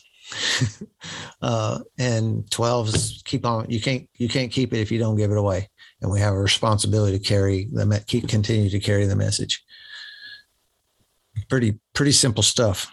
Yeah, and you're right, man. And we do have it, but uh, my sponsor's got a little pet peeve here lately of people going that they wish they'd have got sober sooner. And he goes, No, you didn't. if, you, right. if you really did wish you would have, you would have. You didn't. You wanted to get high. You wanted to get drunk. You uh and I and I there's a little piece of me that says, I wished I'd have listened earlier, man. I went to my first AA meeting when I was 16 years old after a DUI. Had to go to a few, couldn't didn't hear shit. You could told me I had a problem at 16 years old. No way. I got another DUI at 19 years old. They sent me again, sent me these alcohol awareness classes and all this kind of crap I had to do. Uh, I had to go to some AA meetings. Didn't hear a thing you know so i had those opportunities the message was carried to me when i was at when i was that young and uh and handed to me in a plate but i couldn't accept it i couldn't i could not accept the help it's like the old saying goes though when the student is ready the teacher will be there you yeah. know the stuff's always there and it just takes that that one uh i guess quake moment where something clicks and then you're on the path Yep, we say that a lot uh, around our circles. We say, "Well, he just ain't ready." Right. He's just not ready yet. Problem is, some people don't ever get ready. Guys in my life don't get ready. We bury them. That's usually what happens to guys that don't don't ever get ready. Yeah, you know, there's a uh, another famous Marcus Aurelius quote where uh, because they talk about death a lot in Stoicism and trying to rationalize it. And you're sitting there and you're afraid to die because of what? Because you're going to continue to, in this case, hit the bottle because you're going to continue to go down that path that's going to kill you anyway. And you learn to challenge that statement with the fact that I'm not afraid to die because I can't do those two things. I'm ready to die because when that day comes, I've lived each day to the fullest. I wake up tomorrow and I've got a new opportunity. That's a blessing. That's a bonus. And I'm going to apply that bonus to the positivity of moving myself forward and just enjoying and participating in the greater good in the human nature, being a socialistic animal. Yeah, man. I get an email from it's called the Daily Stoic. I think his name's Ryan Holiday. Is that what it is? It is. That's actually uh was actually what got me into it because it saved my life. Really? Yeah, I read Yeah. it every day, and I check it out. Uh, I'm open. I always get I always get something out of it every day. You know, some some days it touches you more than others, right? Because I do get a tremendous amount of inspirational shit every day. I've cultivated Yes. life where my when I wake up in the morning, I've got a whole bunch of inspirational stuff in my phone. If I have time to and choose to spend, I always spend some time in all of it because that's my morning routine. I get up, I wake up, I pray, I read some inspirational stuff, and I meditate and I do a little yoga. And then I get on with my day, whatever that means. Uh, and that's only about a 30 minute thing every morning. Doesn't take long. Yeah, but having that really good routine in the morning set yourself up to win the day. Yep. And that's another important practice to get into and you know mold to whatever it looks like that fits you. And Everybody you I know that's having good day. days does that Right, consistently good days too. right. Yeah. Well, cool, man. It's been a fun talk. Uh, Absolutely. knocked around a lot of cool stuff. I appreciate you being on. Um, I'm gonna give you an opportunity to promote your podcast for a second, and uh, also uh, if you have any closing thoughts or anything that you want to say before we hang up the Zoom phone. All right. Well, Project Mindfully Outdoors. You can find the podcast on Apple, Spotify, just about everywhere else that you can pick up a podcast. Uh, we are kicking off season two, which is going to be focusing a lot more on the storytelling aspect of, like we touched on earlier, how storytelling has been uh, one of the main key components of the human experience throughout time and how all these lessons get passed down. And then we've also got the Project Mindfully Outdoors website, which is projectmindfullyoutdoors.wordpress.com. You can find us on Facebook and Instagram, Project Mindfully Outdoors. And I guess uh, as far as closing thoughts or wisdom, is all of these elements, like we said, are here when you're ready. You know, and it takes that quake moment, no matter whether it's alcohol or depression, mental, you know, anxiety or anything like that. These elements are all here for everybody. And they're all tools that we each can learn. You know, I've come through a lot myself, be it with all my different obstacles. And I'm just a human being like everybody that listens to this podcast. And I feel that if I can do these things, I can propel myself up to a better level where I'm more comfortable within me and I can function, then anybody can do it. And having said that, it takes the work, it takes the tools, and it also takes community. You know, it also takes support. And if you've got that support system out there, be it AA, any other group, a counselor, you know, talk therapy, anything like that, they're all resources. Don't be afraid to reach for the resources that are going to propel you forward to the next step. Yeah, we have a little thing about uh one of the fundamentals here is you have to take some action. You know, Yes. uh, you can't just ball up there in the corner in the fetal position and hope help comes. Uh, you got to go reaching for it. Uh, one of my favorite lines, and I don't know where I heard it either, but the power to change your life is within your reach, but you got to do the reaching. That's Yeah. right. and uh yeah cool stuff man well i appreciate you being on and uh again it's been fun i have a few things i've added i now have three things i say at the end of every podcast so i'll say them if it's working keep doing them keep doing it if it ain't working stop and if you're not having a blast in your recovery it's your own damn fault And I want to thank everyone out there who's listening for allowing Mike and I today to participate in our personal recoveries uh, by sharing with you guys. So thank you all for allowing us to participate in our recoveries. Uh, peace out.